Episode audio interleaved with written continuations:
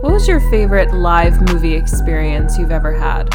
Oh, um, I once took someone on a date uh, to the Schermerhorn Center in Nashville to go see. They did this. Um, they'll, they do this series where they'll play a movie and they have some musician come in and do the score. So I got to see the original. I think it was 1927 Phantom of the Opera with a live organist. I'm confused. We've never been on a date in Nashville. this was like 15 years ago, babe. we weren't dating 15 years ago. I'm the only person you've ever dated. Could you Yes, imagine? that's the could mythos. You, could you imagine if I actually felt that way? We wouldn't have been together for three Yikes. and a half years. Yikes. Could you imagine? There are people out there that exist like that. Yeah, it's called sororities Oh, shit. Shots fired. and venture capitalists. But anyway, that's very cool. It was really fun. Yeah. That's that's really great. yeah, I also got to go see um, Star Wars with a full symphony playing the score. That's very cool. Yeah, I, love I love those little series they do. It's a lot of fun. That's nice. Yeah. How about you? I have actually never done it. I've never been to like the Rocky Horror Really? things that ha- the drive-ins or like whatever happens. Um, like, so you never? I've- I was in the floor show through college. What do you mean you didn't see me? see, I can do it too. right? Thank you. Uh, yeah, and I've never I've never done anything like that. I've always seen them advertised, Mm-hmm. and I've always thought that they seem really cool. Like I had a friend who went. Oh God, where was it? I want to say it was like Lincoln Center or something, where they had um, an orchestra play along with Charlie Brown, the Christmas. Oh, cute. Yeah. So, and they said that they like cried the whole time because it's, It's just so like fun. Yeah, no. I mean, that's that's why, you know, um, there's an argument for like live theater, live music, and um, how touching that can be Hundred percent. on just like a different level. So when you combine the two mediums, it's kind of perfect. Yeah, you know, I, I'm down with that. yeah. live and pre-recorded or pre-made, whatever you want to call it, pre-animated. I but having know. someone score it while you're there, like you're seeing the film and It's you're so seeing an cool. orchestra, it's a lot of fun. I think they did the same thing with like West Side Story or something. I don't know. Yeah, I saw um, I saw a lot of uh, Actually, my mom took uh, Sarah. Um, hi, Sarah. Took her to go see West Side Story uh, at the same the, the Schermerhorn as well. I cannot had- wait to watch West Side Story with your whole family. It's a lot. It's just It's a already lot of it's, it's already a lot. it's four hours of us singing along and crying. I can't wait. I'm all in. Hey babe, Yeah, babe. remember that time we watched Nosferatu Symphony of Horror, aka My Life? Which time we've seen this movie? This is one of our favorites to go back to. We watch this a lot. well, it's an OG because happy birthday Topher. It's his Yo. birthday month, so he gets to choose the um, theme, and he has chosen Origins. So we are going back to our roots, baby. Y'all gotta watch silent films all month, bitches. Sorry, not sorry. I'm very not sorry. There is a lot of wonderful things to be found in the origins of horror as a film genre. Yeah, we gotta, you We're know, real nerdy with it this month. Yeah, we got to go back to your roots sometimes. Really appreciate those who have come before you. Mm-hmm. So, anyway, I'm Nicole, I am Topher. and we're the Horror Babes. Correct. And if you've been listening for the past couple of weeks, we inserted a new um, segment Mm-hmm. into our programming here, our news section. And um, this week we have we have pretty minimal news this week. There's not Yeah, I didn't get a ton of new trailers or news Yeah. about casting or anything like that. Uh, no updates on like Nope or anything like that. I can't wait though. I yeah, I'm gonna fucking see it. I just like I, I keep looking for updates on it and there's nothing. Drop the trailer. God damn it, Jordan. Drop the trailer. It's been three years, Jordan. Um, but yeah, so uh, really, there's just um, the only news that I have this week is there's a lot of cool stuff coming to uh, Shudder this month. yeah. and we love Shudder. Sponsor us. Um, wink, wink. but uh, no, there's a lot of really good stuff coming out. Uh, speaking of Origins, they're actually releasing um, six different Boris Karloff films onto Shudder this That's month. cool. Yeah, getting the Black Cat, Frankenstein, Bride of Frankenstein, House of Frankenstein, The Mummy, and Son of Frankenstein. Damn, Frankenstein just I mean, that's Boris Karloff was known for playing Frankenstein. Frankenstein is deal. booked and blessed. Much like Dracula, which we'll talk about. Yeah, yeah. Other than that, there's a really fun movie coming to Shudder as well. Queen of the Damned, starring Aaliyah. Yes, I've been I've been meaning to see that. I haven't I haven't seen It's that. terrible, and I love it. I want to cover it. Nice. Well, not this month. Uh, My birthday month will just be. just talking about Aaliyah. We're an Aaliyah podcast for the month of April. I mean, I wouldn't oppose if there's enough material that would apply. I would just yell about R. Kelly a bunch. Yeah, fair. Who wants to listen to that though? We should not. I mean, literally, there's an entire give- documentary series. We should not give R. Kelly any more of a platform. Yeah, no more oxygen for him. Anyway, what do we do here, babe? Um, I don't know. I have lost grip with reality. Um, Did you ever have it? Mm, So, thank you, Topher, for that news section. Yep. And just in case you're new here, our normal format is Topher will take us through who made this thing, shout out the cast and crew, and then I'll take us through the plot, and then we will analyze said plot. So, Topher, who made this ancient film? I mean, it's literally 100 years old this year. Ancient. Yeah. Yeah. Uh, yeah, this film came out in 1922, uh, as you said, Nosferatu, A Symphony of Horror. Uh, it was directed by F.W. Murnau, uh, famous, famous director from the 20s, and uh, his career ended in 1931. Some things happened in Germany. Um, we'll we'll talk about later. But yeah, um, this was sort of in the middle, like, yeah, like dead in the middle of his career. Um, he did some other good ones. He did an adaptation of The Hunchback of Notre Dame called The Hunchback and the Dancer. I love Hunchback of Notre Dame. That Disney movie Oh God, was my shit. it's very good. I loved that movie. I thought that Esmeralda was the prettiest person I've ever seen. Oh, absolutely, yeah. And honestly, that still kind of stands. Like, Yep. she's hot. Facts. so, as for our cast, uh, we have the famous Max Schreck as uh, Count Orlok. Shrek. Yes. Um, but yeah, he was a he was a major actor, but this is definitely his most uh, most famous film, uh, his most famous role for sure. Um, yeah, he's our Count Dracula because this is the story of Dracula. We should be clear that Nosferatu is Dracula. so much so that Bram Stoker's wife tried to sue, and that's why they, like, kind of changed the names. I mean, this is like adapting something that. So this was made in 1922. Dracula came out in 1897. This is just over 20 years later. It's like 25 years later. Eh, public domain. Wasn't Bram Stoker dead by the time Yeah, he died this? pretty soon after uh, releasing Count uh, after releasing Dracula, but his widow did sue and his heirs. Which honestly, okay, I see both sides of the coin here. Like on one, it's like, eh, like public domain. Um, But it's 25 years. That's like that would be like me saying something that came out in 1997. I can just I can just take Titanic now. It's oh, mine. don't tell me that. 1997 was 25 years ago. yeah, babe. It's been 84 years. um, It's been 100 years since this came out. So yes, that was a reference to Titanic, and if you weren't such a Titanic hater, you would know. I And anyway, hate Titanic. anyway, no James Cameron slander here. Fuck Jim Cameron. You're on a nickname basis with him now? Yeah, Amazing. yeah. Okay, maybe not public domain, but you know what I mean. Like, come on. No. Motherfucker had just died. It's not even like he was like that young. Like he was not that long dead. Listen, it is literally the plot. the like body it- was barely cold. Uh, Listen, I get it. I get it. I think that I think that the widow was 100% in the right for taking legal action. Um, I'm just being annoying and being the devil's advocate here. Like, I don't know, maybe, but no, it's uh, yeah, I'm wrong. It's it's literally the novel. It's the plot of the novel. It's the yeah, and they were like, "We'll change the names, but not the plot." yeah. And they literally just like changed one letter. just like they were skating through those lines on copyright. Right. Um, yeah, so like I said, we had the Max Schreck as Count Orlok. Um, we have Greta Schroeder as Nina, not Mina, That's what I'm saying. One letter. uh, and Gustav von Wangenheim Fuck yeah. as uh, Hutter, which is Jonathan Harker. There's a few other people in here, but I don't speak enough German to be able to tell you who they are It's like they stuffed a bunch of like grapes in their mouths and they were like, say the character names and that's what the name's gonna be. I like it.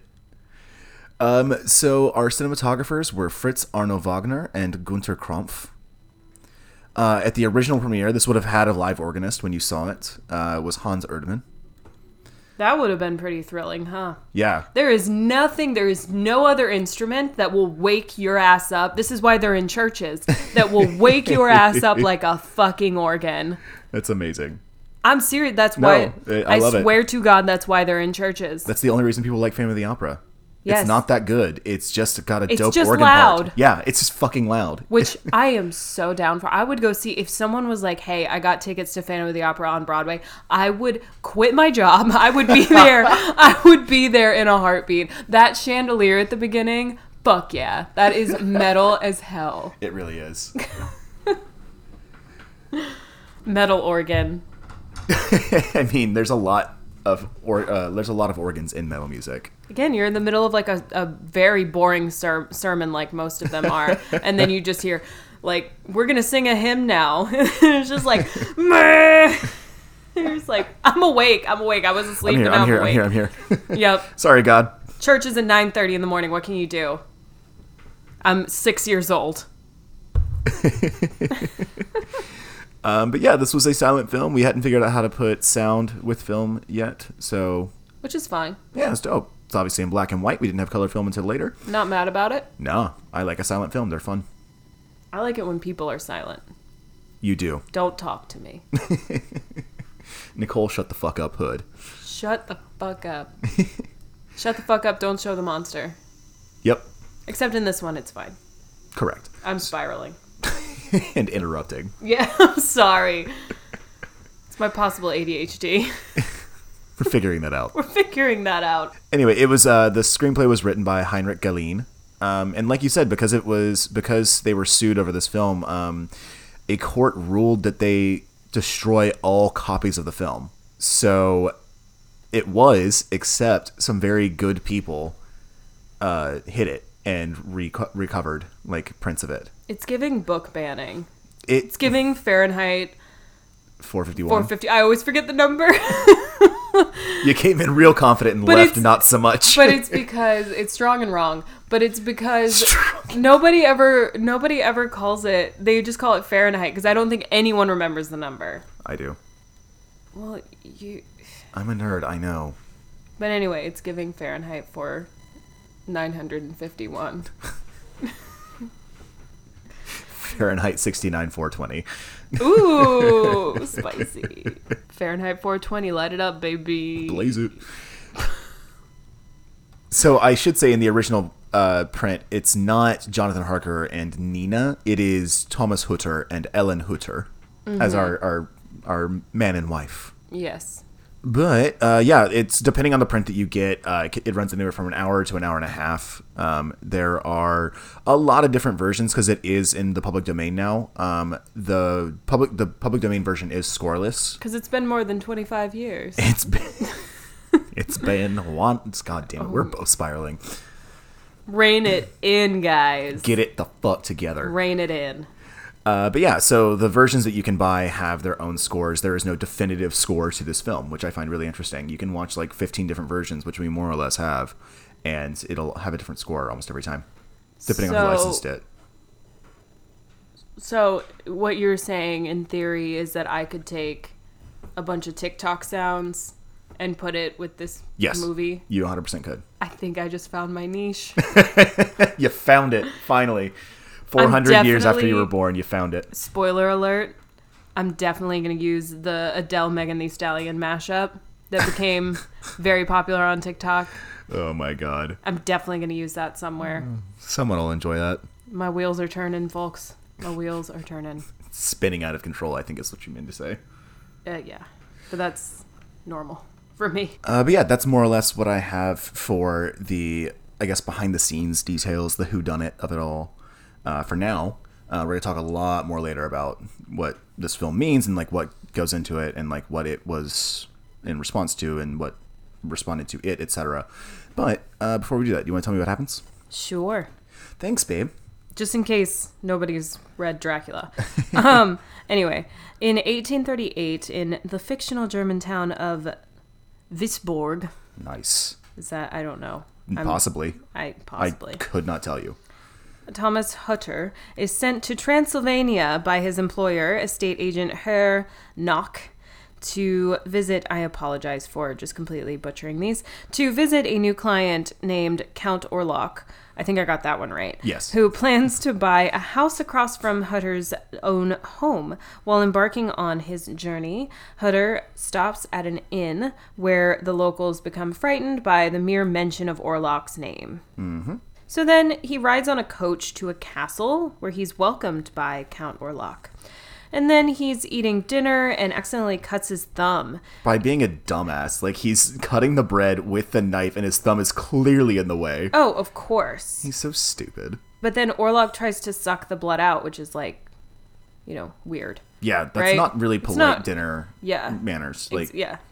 That's I didn't go to Cotillion, but I'm assuming that they tell you not to do that. I didn't either, but I feel like that's probably like first day, like one through 10 things you should never do. Yeah. Number one, if someone starts to bleed, don't put your mouth on it. I don't know. Yeah. Basically just don't put your mouth on your guests. Yeah, I think that's a pretty solid rule.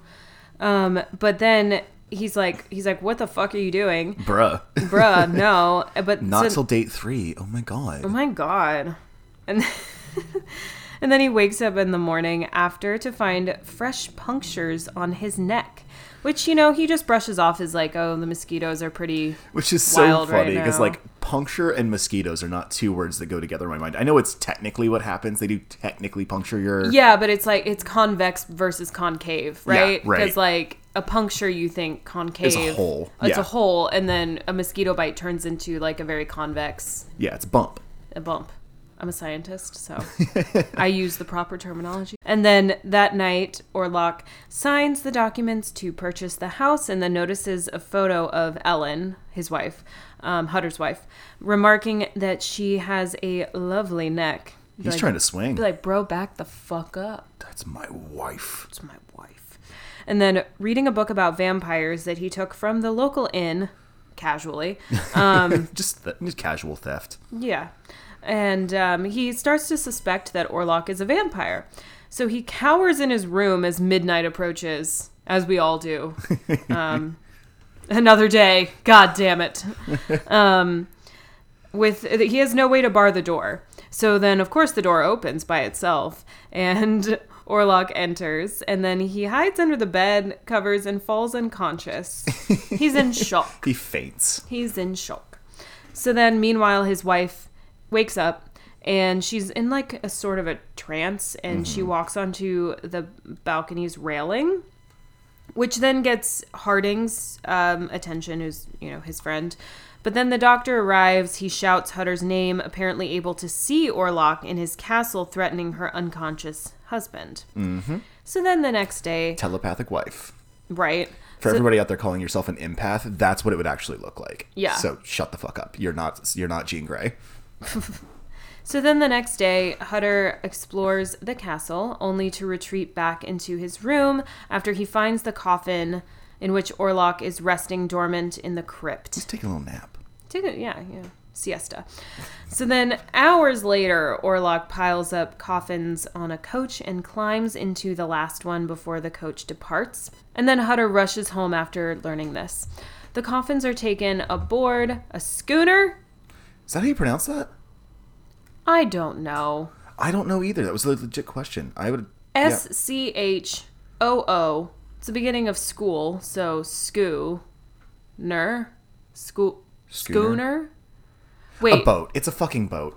no. There's a there's a line in a song um, that says uh, I don't whatever. I'd what- rather be a sooner than a schooner. No, no, no, no. It's it's a really sad song. It's like Something about brigadier. and I don't think about you anymore is the song title. Oh, okay. And she says on a flying schooner. I don't like this word. It grosses me out. I, I don't know, man. It's a boat. I don't know what It's to tell you. so, the coffins are taken aboard a boat um, where all of the ship's sailors and captain die, and Orlok takes control. And then the ship arrives in Wisborg. Orlok leaves unobserved, carrying one of his coffins, and moves into the house he purchased. He's a very wealthy, wealthy. But he does all of his own shit because we also have Renfield in here. Um, Renfield is always my favorite character. It's dope. It's a cool character. A million percent. So then, many deaths in the town follow after Orlok's arrival, which the town's doctors blame on an unspecified plague. Yeah, we keep getting shots of rats and things like that. Yeah, yeah, we get a lot of, um, and we'll talk about this in our next segment, but we get a lot of um, symbolism, which, yeah, we'll, we'll talk about. Um, anyway, so then Ellen reads the book Hutter found, which claims that a vampire can be defeated if a pure hearted woman distracts the vampire with her beauty. And she's like breaking a promise to her husband. She's like, I should have, I was never supposed to read the book. I promised him I wouldn't, but I must. Sometimes you do what you gotta do. Mm-hmm. And then she opens her window to invite Orlok in, but then she faints. Yikes. Yikes. So then Hutter revives her and she sends him to fetch Professor Bulwer, a physician. After he leaves, Orlok enters and drinks her blood, but starts as the sun rises, causing Orlok to vanish in a puff of smoke by the sunlight. Ellen lives just long enough to be embraced by her grief stricken husband. And then we have the very last scene that shows Count Orlok's destroyed castle in the Carpathian Mountains, symbolizing the end of his bloody reign of terror. Yup. The end. Mm-hmm. Yeah. Uh, so yes, it's it's fucking Dracula. Yeah. It- it's very much. Dracula. Um, Yeah, and I think uh, I think a good place to start here would be to explain why this movie exists in general, why German expressionism came to be. you're okay. Sure. Yeah. Tell me. I mean, if we're just Dígame. let's start from the start from the very beginning. You know, it's a very good place to start. Speaking of German, just quoted Sound of Music. so uh, there was about a decade of German expression output, like pretty heavily Yeah, saturated. Yeah. We're gonna Um, cover another one later this month. Yes. So basically, what had happened was after Germany lost World War One, the Allies forced the country to agree to pay a crippling amount of reparations as punishment for their part in the war. Um, yikes. And so the country had to retreat into isolation, and the government banned the import of foreign films, just as Hollywood was really becoming something huge Yes. um, or even becoming something at all, really. And then, so the German audiences had no films to program their cinemas. And at this point, everyone wanted, you know, something to think about that wasn't Crippling poverty. crippling poverty. So, um, so then the country's debt led to a devastating bout of inflation, and as German citizens saw their savings quickly losing value, they were more willing to spend their money immediately to maximize its value. right. So, Yeah. The inflation was wild with the Reichmark at that moment. At Yeah. that time. So then, both of these things pretty much led to a rising demand for cinema. And like I said, every at the bare bones of it, people just wanted escapism. Sure. Yeah. Um, and then you add all of this other shit on top of it, and they're just more willing to pay for art. So, um, so the the government, um, even though it was very unstable, uh, began to support this film industry.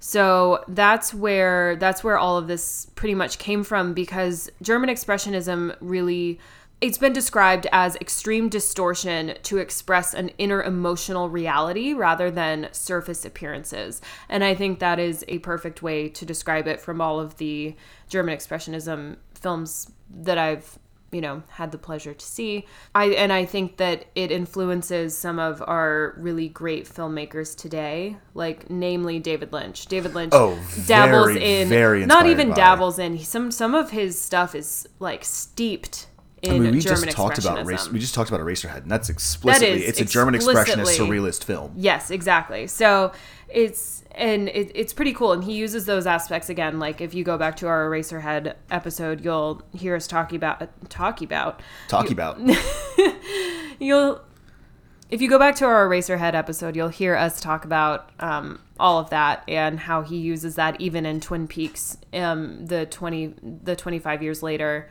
um, the return. So yeah, go back to that episode if you want to hear a little bit more about David Lynch and German expressionism. um, but yeah, that's pretty much so. So that's where we started here. If we're talking about origins this month, that's where we started, and we get all of these different movies like Cabinet of Dr. Caligari, this one, ton tons of others. there's yeah. Uh, fuck. Uh, uh, Metropolis. Yeah. that's another one. That's one that I I just that's a great fucking movie. Um, but yeah, so uh, that's a that's a good start, I think. And yeah, I thank you for that. You're so welcome. um, So yeah, this film, God, it means so much. Um, in so many ways, and part of it is like, yeah, it was one of the, it was the beginnings of German expression. It was, it was a short-lived movement, but it's like a decade, right? Mm-hmm.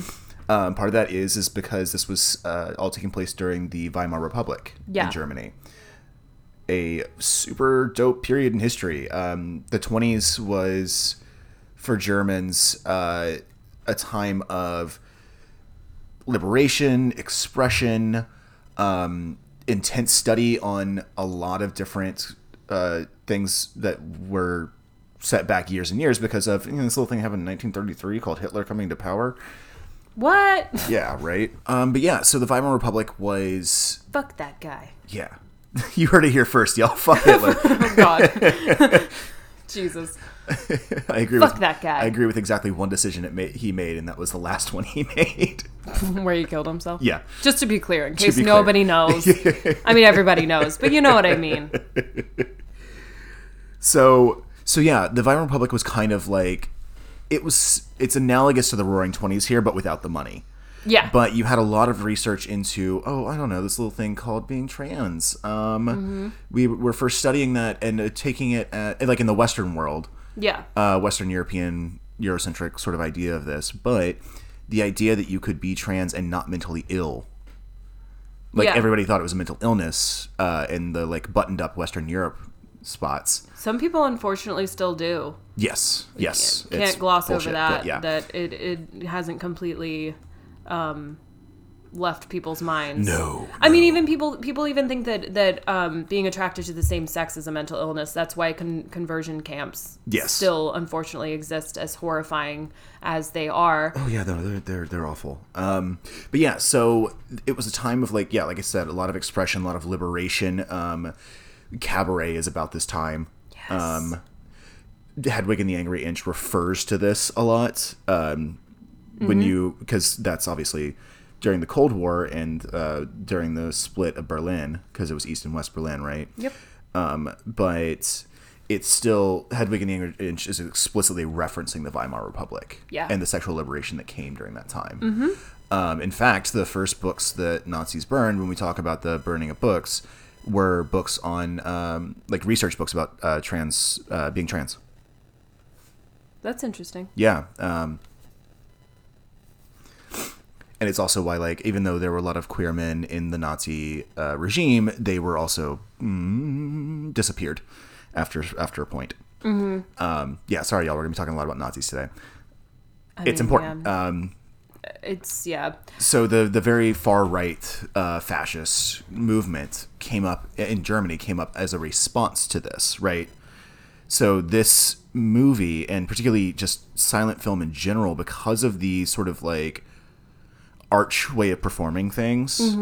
Uh, again, because you're having to do all your expression large and uh, uh, visible, and Play to the back row, baby. exactly, and all of your they paid for tickets too. Exactly. They paid their nickel. There's also the the makeup that's used is very um camp. Right? Yes, yes. Because it had to be so you had to do everything dramatically so it would show up. Like film wasn't good yet. It was brand fucking new. Yeah, you couldn't see the nuances of people's expressions. Right. Like you can now when you go to the theater. Exactly. Yeah. Yeah. We didn't have any sort of high resolution. Everything looks like shit. Um and so you that's part of why like when we talk about ex- German expressionism, that's part of why we get these dark drastic sets and angles. Mm-hmm. uh, and lighting. Like that really, uh, we'll talk about this in more in Caligari, but there's a lot of very drastic and like heavy sha- use of shadow. Yeah. Uh, I mean, like there's a fucking famous shot from this where it's just Orlok's shadow moving up the stairs, mm-hmm. and that's because you could only get things that were high contrast. If it was any sort of nuance, you couldn't get it, Yeah. which changed when we got the talkies. Right. Um. But yeah, so because of this sort of drama, this sort of camp, um, the industry very early on attracted folks who were, you know, part of the alphabet mafia, we'll say. yeah. Um, and so when you had this heavy conservative uh, far right fascist party rising uh, with the National Socialist Party, the Nazis.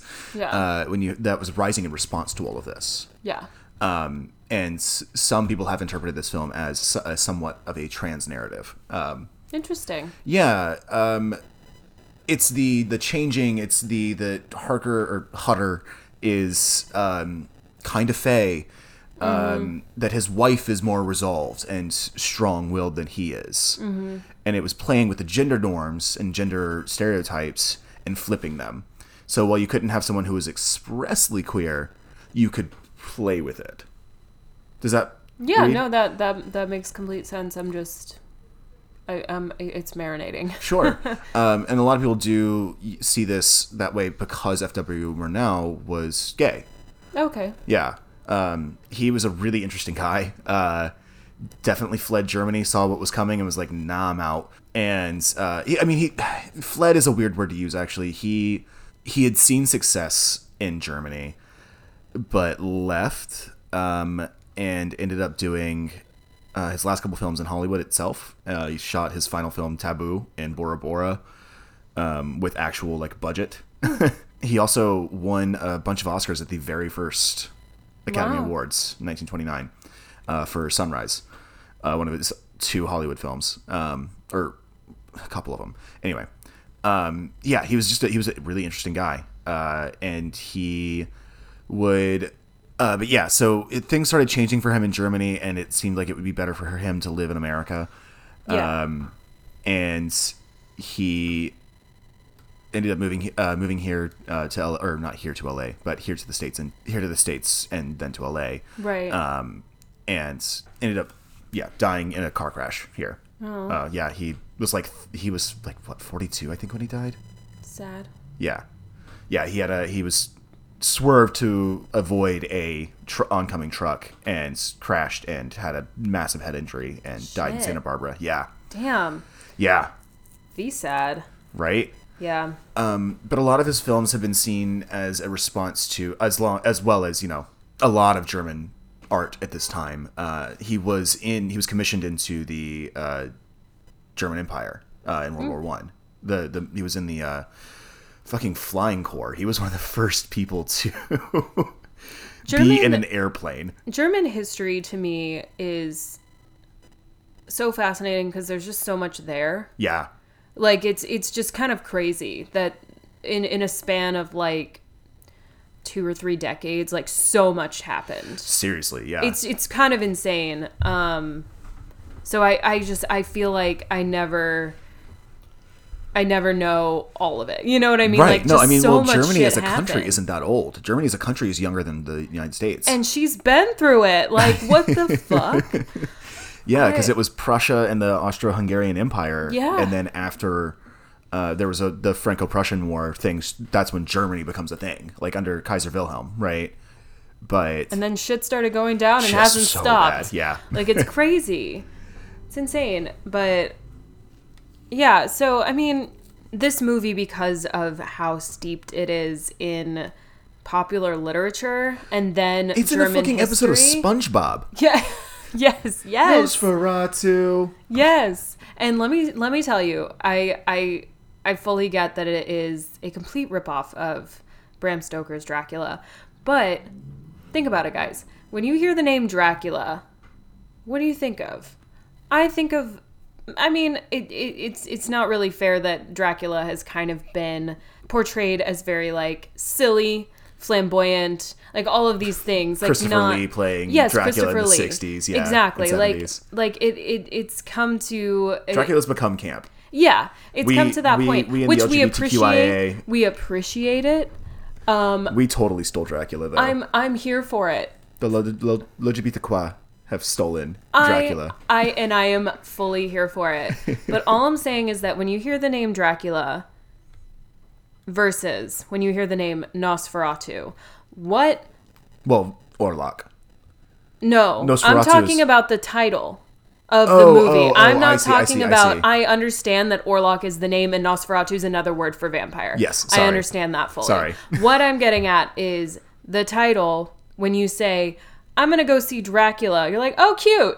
I'm gonna go see Nosferatu. What the fuck is that? Mm-hmm. It it it sparks intrigue and a little bit of fear. You're like, what is a Nosferatu? I what do think Nosferatu mean? has a more like something about that word is more it's scarier than vampire, right? Yeah, yeah. And I mean, it could just be from you know w- what we've heard of our entire lives. Like there, it, there's a there's a, literally count. Um, what's his face? One of the McDonald's characters. Are you thinking of Count Chocula? No, I'm thinking of one of the McDonald's characters. know. Oh wait, no. One of the McDonald's characters dressed up as a vampire, and it was a formative memory for me. Never mind. The '90s were weird. the 90s were crazy. My favorite cassette was just Halloween sounds from, that I got from McDonald's. I don't know.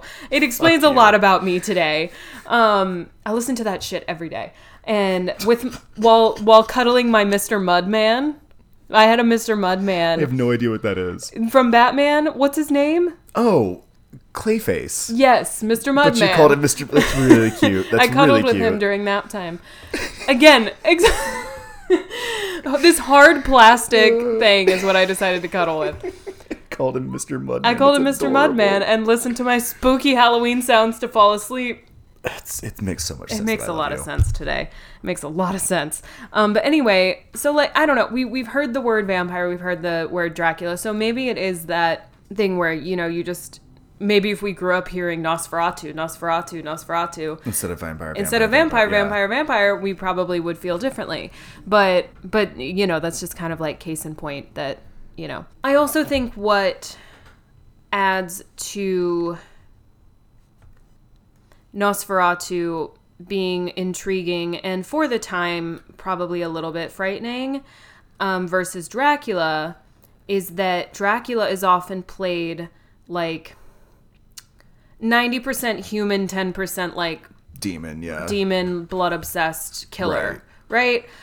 Nosferatu, the way that sh- um, I'm, I can't even say this with a straight face. The way that Schreck, God damn it, the way that Schreck played Nosferatu was very, or played Orlok, was very animalistic in a way, which was really interesting to it's- me. He's the look of him is terrifying. Yes, and then the mannerisms, the body language, all of these things. It wasn't a man who yeah, a, a man who is maybe like a serial killer. It was more like this is not a human. Right. Yeah. It was it's- interesting. it's, it's weird that he. It's like it's weird that Hutter even is like, oh, this is a normal guy to see. This bald man with a hooked nose, pointed ears, and long claw-like fingers. Looking like Bat Boy, right. Bat Boy looking ass like Yeah. yeah. So, um, anyway, I want to talk a little bit more about um, F.W. Murnau. No. Okay, Go Uh, for it. More Go for I- it. again. Yeah, I'm ready. Um,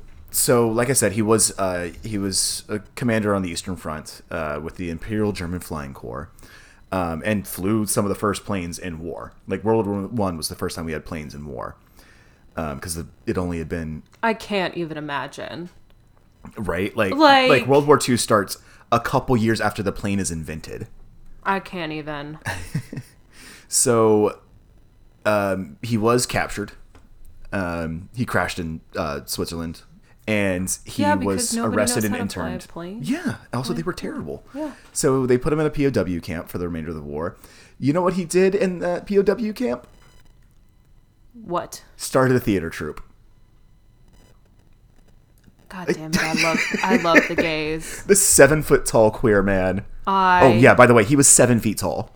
seven feet tall. Yeah. I don't think I've ever met a seven foot tall person. It's intimidating. Seven feet. I've met you know six foot blah blah blah, but Some people say he was six four, but I choose to believe he was seven feet tall. that's insane. And Because like I've, there's a, I'm looking at a photo of him next to Henri Matisse, and Matisse was like a normal sized dude, and he's head and shoulders taller than Matisse. Matisse looks like Wow. a little shorter than me, and this dude has got to be close to seven feet. Matisse, I love your work.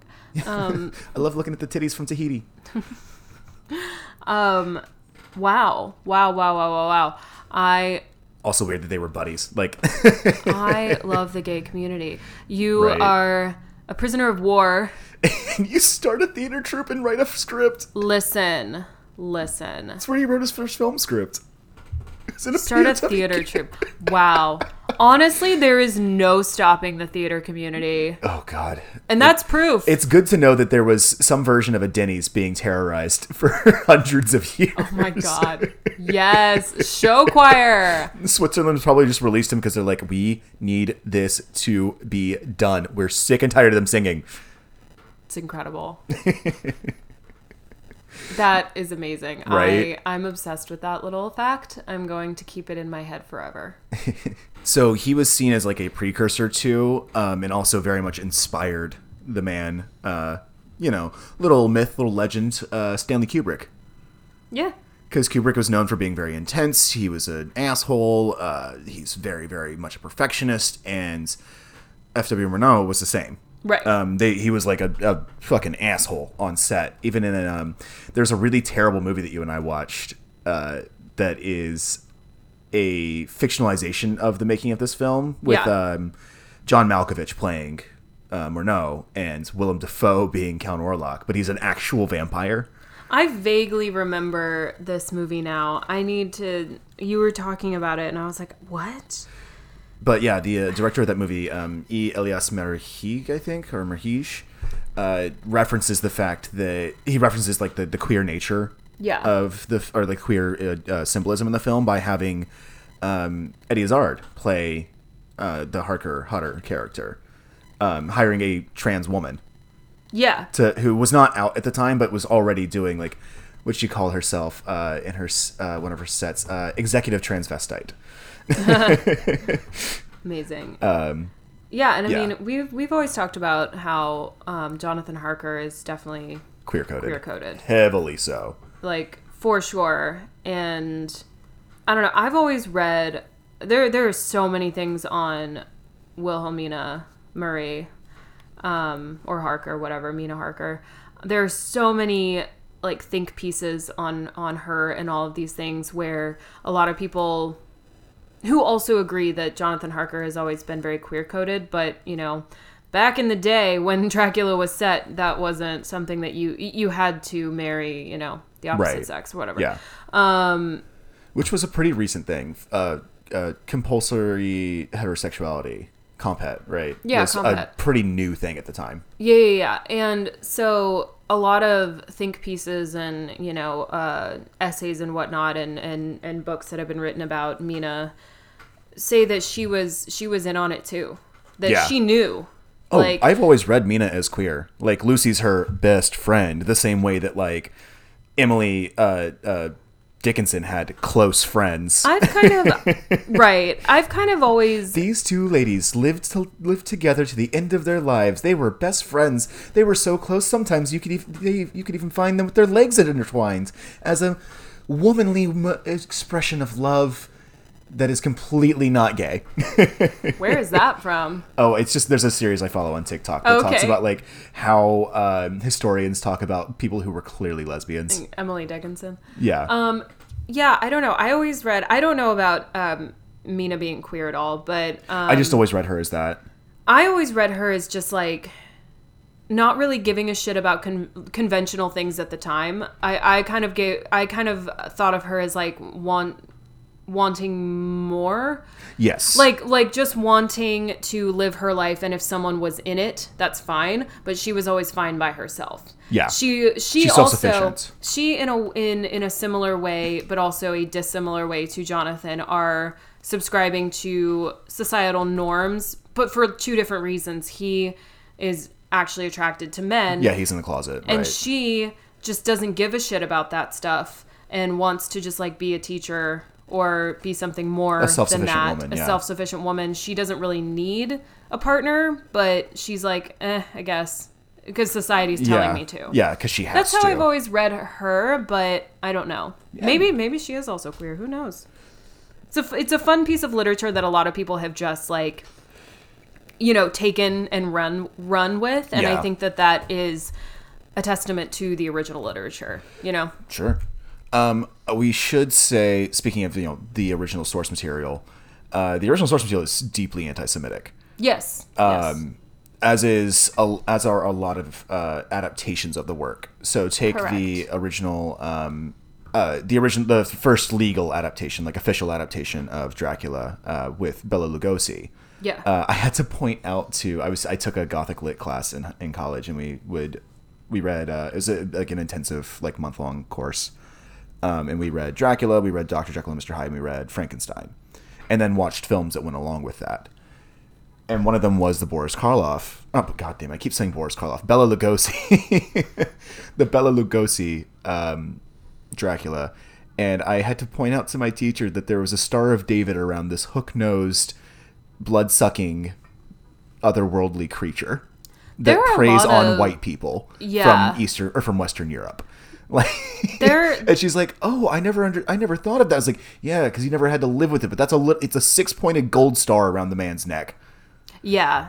Yeah. this like vague Eastern European guy with an accent who's preying on the English. Like, you're gonna tell me that's not anti-Semitic, or are we just gonna like ignore that? Yeah, there there are a lot of anti-Semitic um, pieces out there that are range from being, you know, microaggressions that probably upon first sight people wouldn't recognize them, but Unless you're like you know, unless you are yeah exactly exactly. So yeah i mean it it it, it kind of goes back to this conversation. A, a lot of stuff has come up actually this past um, week at least in the media that i consume. Like you and i um, saw on, on tiktok and this has been going around for a while about gringotts bank in harry the potter goblins being anti-Semitic as fuck, and there's yes a literal star. there's a literal the just like you just said about Yeah. yeah yeah, there's there's that and then sitting there at 11 years old, going, "Huh."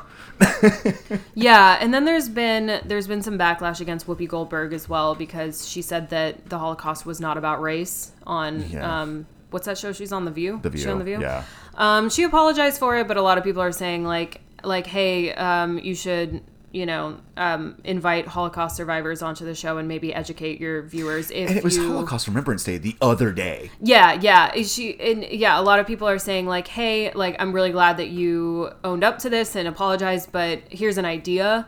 Like maybe maybe since since you are spouting this, you obviously need a little more education on this specific thing and which would probably mean that your viewers need a little more education. So maybe, you know, put actions with your words and and and bring Holocaust survivors on and kind of educate people if, you know, Yeah. And, you know, I mean, like, one of my home states willing, is banning obviously. Maus from yeah, that happened as well. I, I And fucking Art Spiegelman just vaping on TV. yeah. I love Art Spiegelman so much. He's such an asshole in like the best way. He has such a contempt for everybody that I find Oh, so yeah. inspiring. inspiring. So it- Um, yeah, so it's it's this yeah. it's interesting that we're covering this this week when a lot of these maybe I mean I know that it's always there. I right. know that there's and there's so I what I was gonna that say it is like implicit versus explicit, right? Yeah, So Murnau was not openly anti-Semitic, and I don't think he was anti-Semitic. Um, Yeah. But by the actions of his life, like his, he was surrounded by Jewish friends. He was protective of them because there was a lot of anti-Semitism even in this like blissful Weimar Republic. Jews have always been the outsider because we keep getting kicked out of places, so we're always the new guy in town, right? right. Uh, it's it's the same. It's comparable to what happens to Romani. Um, Uh-huh. So, you know, we we're nomadic by force, not by choice, right? Right. So, one of the things that could be so the so Dracula, I don't know if is the I don't know if the source material is explicitly anti-Semitic, although it feels like it is. This, I think, is not intentionally so. It's only carrying over what's already there in the source material, and I don't think it's as ob- what's the word? I don't think it's as explicit as it is in like the Bela Lugosi version. Okay. Um, one, we never see, we never hear Orlok speak, right? We don't have this like That's true. Yeah. Yeah. blah da da da da Yeah. uh, interpretation that we get later. Um, he is kind of demony, and he has like long clawed hands and a hooked nose and pointed ears, which was a like an anti-Semitic caricature. It's the same thing we were talking about with the goblins With- from Harry Potter. yeah. It's the exact same idea. I think it's just because he's trying to play at the idea of the other yeah. and needed to make Orlok terrifying. And when you can't have an actor speaking yet, you have to do it visually. That's what I was talking about the dramatic nature of silent film earlier. right. Um, because you couldn't just have like a regular guy be Orlok. Orlok No. has to be weird. Orlok Yeah. has to be other. Yeah, and it I has don't- to be heightened. Yeah, and I don't think that I don't know. I don't. I maybe there just wasn't unless they wanted to go like you know the Bigfoot route. There Sure, wasn't there, yeah. which would kind of turn it into like a werewolf story instead. I don't know. Yeah. I think they wanted to walk the line of it being human, but being kind of humanoid. Um, yeah, in a I mean, the same thing Like happens said, with the like with the, Boris Karloff Frankenstein, the original um, silent film Frankenstein from like thirty one, I want to say. Yeah. uh, 33 somewhere in there um, but it's a silent film and the whole idea of frankenstein being this block-headed dude with bolts in his neck who's Yeah. giant Yeah. is not in the source material Right. the frankenstein the, or frankenstein's monster for all you assholes out there who want to correct me fuck you it's annoying don't be pedantic you won't make friends you will alienate people it's a big rant anyway so frankenstein's son frankenstein uh, the monster, right? He in the book is fully like fluent in I guess it would be German or something like that, but English in the in the text. Um, he's said to be well spoken, terrifying to look at because he's made of dead body parts, but like is eloquent, is clever. He's Yeah. incredibly smart. He's not some big wandering dumbass. He's a human who just looks a bit fucked up. Yeah. Yeah. I don't know. It's But that's why, like, because it was a silent film, you had to characterize or caricaturize this character, and so that's where we get the uh, the big green Frankenstein with the bolts in his neck and the scar on his head.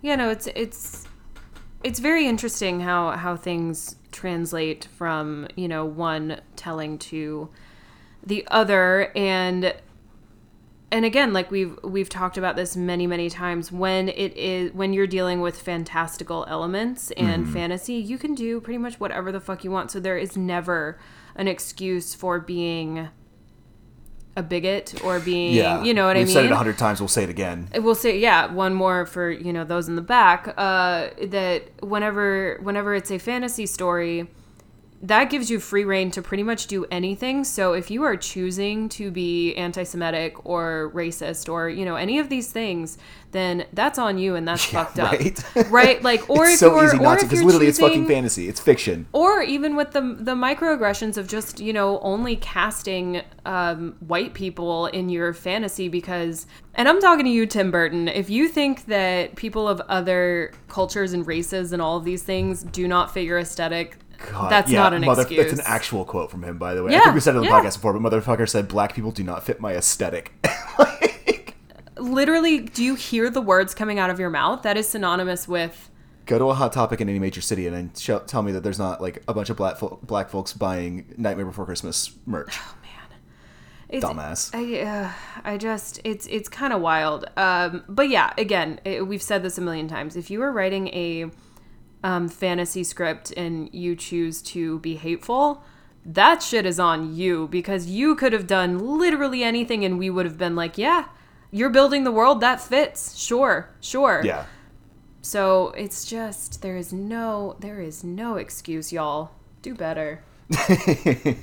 like, come on. I love it. Um, that's most of what I have to say. I think it's cool. Some of the changes are cool. Um, this is actually the first time we get a vampire being killed by sunlight. Uh, in the original novel, Dracula is only weakened by sunlight. Uh, That's but Orlok is killed and does not create other vampires, but actually kills them. Um, Right. That is yeah, that is a discrepancy, isn't it? Yeah. Um, and then yeah, obviously uh, Mina sacrificing herself, or uh, what Ellen sacrificing herself is different because Mina doesn't die in the book. Um, I also love that this. I love how, how this was referenced in uh, What We Do in the Shadows, the film, not the TV show. The uh, orig- one of the original vampires, the oldest one. He's like 900 years old. Who lives with them is named Peter, but he's Nosferatu. Yeah, and yeah. is killed by sunlight in the movie Yeah. uh, and I thought that was really fun. It's just like you see Peter and you're like, oh, Orlok. Yeah, yeah. No, they see do you, bud. Thought you they do a really they do a really great job of that. And Definitely recommend the show as well. Right. Yeah, it's that no that um Speaking of not being a big, bigot and casting non-white folks in roles of, of fantasy, because it's right. the four main people. One's uh, Cyp- uh, Cypriot. Mm-hmm. There's Matt Berry, who's just fucking amazing. An Iranian man as one of the vampires as well, and a Mexican guy. Yeah. That's the four core characters. yeah. Like, no, that it's it's and it's a very movie well about, done. and a show about vampires. and I love I love that they I love that they make fun of um kind of like the confusion between the rules with like quote unquote vampires. Yeah. Like with, I love that what we do in the shadows kind of plays with the discrepancies between the and the confusion of you know what the quote unquote lore is even supposed to be like how you're supposed to kill a vampire because like you know you've got buffy the vampire slayer who's like you know staking them in the heart and um and kicking their ass first like Literally, fuck yeah. sarah michelle gellar come on and then you've got you know like they're either they're like sometimes killed by sunlight sometimes they're just weakened by it Sometimes they sparkle. sometimes the yeah sometimes they kill you. Sometimes they turn you into a vampire and we don't know which is worse. Sometimes And, they eat the baby out of your belly. you know there are a lot of things. So i love that what we do in the shadows is like i don't know. Let's just like play with you know. They're all true, and none of them are. yeah exactly exactly. It is it's what you make of it so it's kind of fun.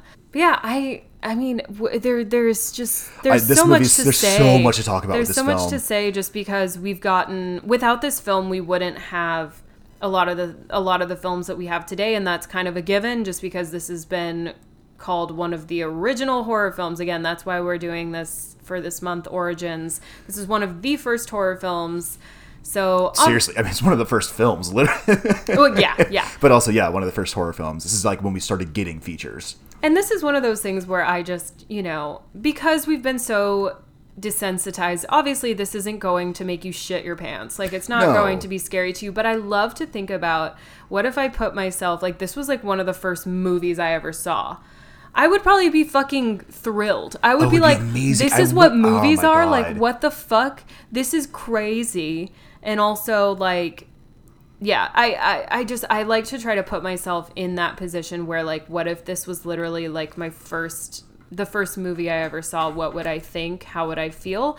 And i think i would be I, I would just be completely thrilled and i would be i would be i would have more questions than answers and i would just be like when's the next one?